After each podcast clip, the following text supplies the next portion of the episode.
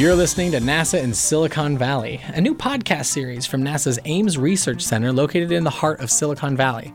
Throughout this series, we will meet with various researchers, scientists, engineers, and just all around cool people who work at NASA to push the boundaries of innovation.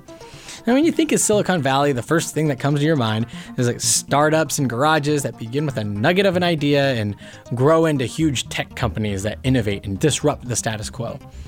Long before the word Silicon Valley even entered into popular culture, Ames Research Center has led NASA and the academic community in world class research and development. Now, Silicon Valley is more than just tech companies or even the location. It's a culture, it's a mindset, it's questioning how things are done.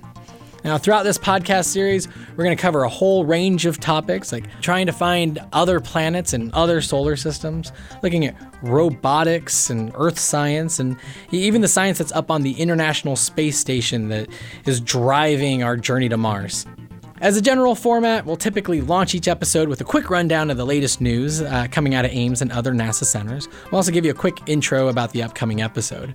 To start out, we'll dig into some stories on nasa.gov that you might have missed, but we'll also jump into various conversations with experts to give us more insight, not only into what they're working on, but how they got where they are. Here's a quick taste of what we're what we're working on.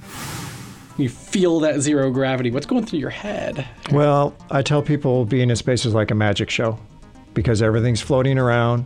You're going 17,500 miles an hour. You're seeing the sunrise 16 times per day and set 16 times per day.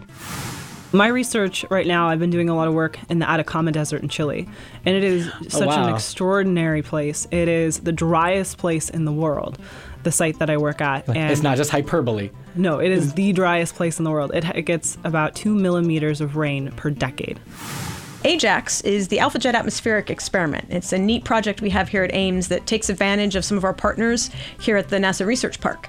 And it gives us an opportunity to put atmospheric sensors on an aircraft and get measurements of sort of this California and Nevada area, maybe two to three to four times a month, depending on when the plane is available and when the pilots have hours that they can fly. In the future, we hope to add some interactive features to the podcast, but in the meantime, you can always tweet us at NASA Ames and use the hashtag NASA Silicon Valley. So go ahead and subscribe to the podcast on your favorite podcast app, and we'll have a new episode up every Wednesday. So feel free to join us as we reach new heights and reveal the unknown for the benefit of humankind.